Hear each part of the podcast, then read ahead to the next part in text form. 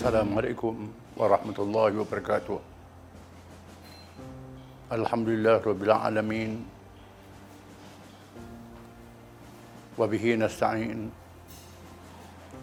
Wassalatu wassalamu ala sayyidina Muhammad asyrafil anbiya'i wal mursalin wa ala alihi wa sahbihi ajma'in. Bersempena dengan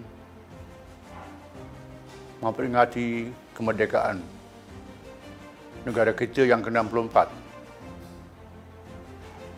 Bertemakan Malaysia Prihatin.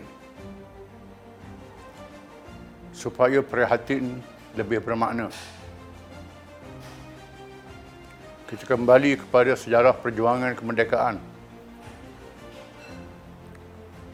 Menentang penjajah. Bermula dengan kedatangan Portugis menakluk Melaka 1511 di mana tanah air kita tidak menyerah kalah kepada penjajah. Mereka berjuang menentang penjajah sejak kedatangan Portugis 1511 sehingga kedatangan penjajah Eropah yang bertali arus. Belanda, British. Tak henti-henti perjuangannya.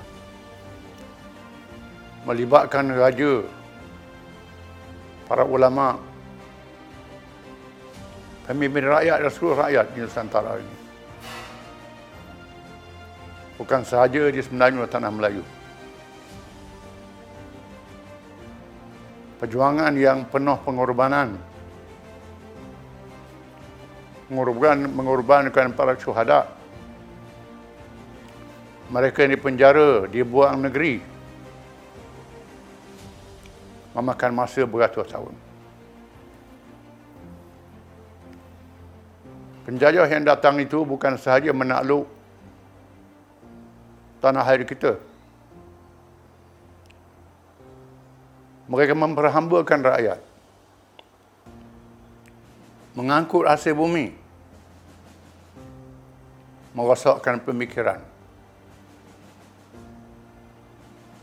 Oleh kerana itu, kemerdekaan hendaklah ditafsirkan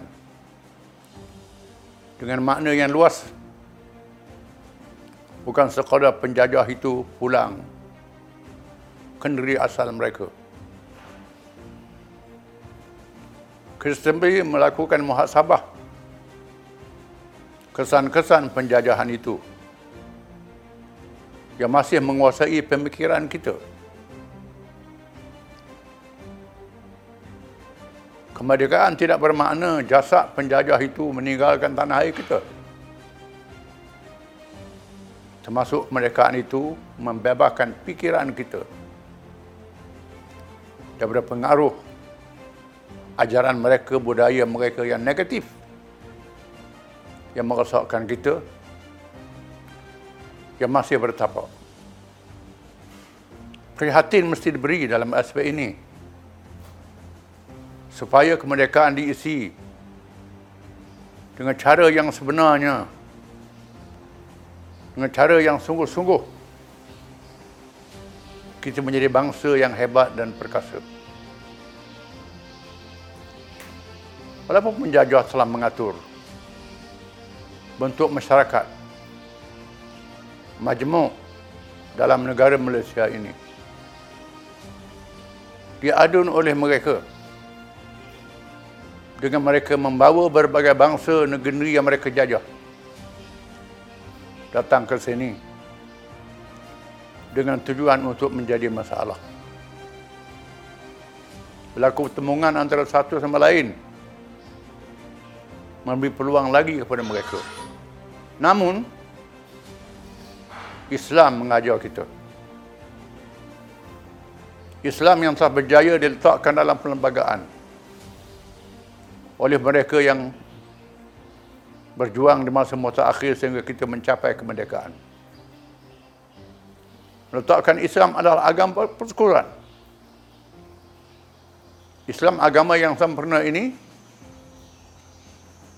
membawa mesej untuk seluruh manusia. Bukan sahaja orang Islam, termasuk orang bukan Islam. Prinsip tidak ada paksaan dalam agama.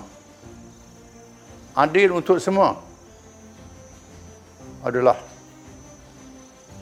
dua perkara yang sangat baik untuk mengisi kemerdekaan ini supaya kewujudan masyarakat majmuk tidak menjadi masalah.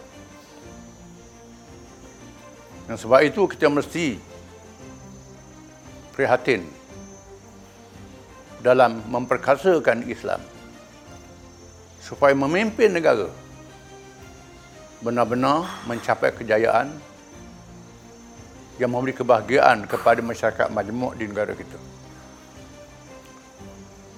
Kerana dunia menyaksikan tidak ada ajaran yang boleh menyelesaikan masalah masyarakat majmuk melainkan Islam. Supaya masalah yang ditinggalkan oleh penjajah itu tidak menjadi masalah. Kita jadikan seluruh manusia adalah mesej Islam itu. Karena itu, Alhamdulillah, negara kita tidak mengalami masalah pertemuan kaum yang berlaku di negara-negara lain. Kerana ruh Islam masih ada dalam diri orang-orang Islam. Mereka tunjuk kepada rakan-rakan mereka yang bukan Islam yang bersama. Walaupun dibawa oleh penjajah. Bukan perlu asal di sini. Tapi mereka dianggap sebahagian daripada rakyat tanah air kita. Ini satu keadaan yang sangat produktif yang perlu kita bina dengan sungguh-sungguh kita suburkan supaya kita dapat menunjukkan kepada dunia kita boleh mengumpulkan segala yang positif pada semua bangsa yang ada dalam dunia ini untuk membina negara Malaysia yang maju yang adil yang hebat inilah prihatin yang perlu diberi penekanan dalam kita memperingati kemerdekaan. Cukup sekadar itu bila kita pergi oleh hidayah. Wassalamualaikum warahmatullahi wabarakatuh.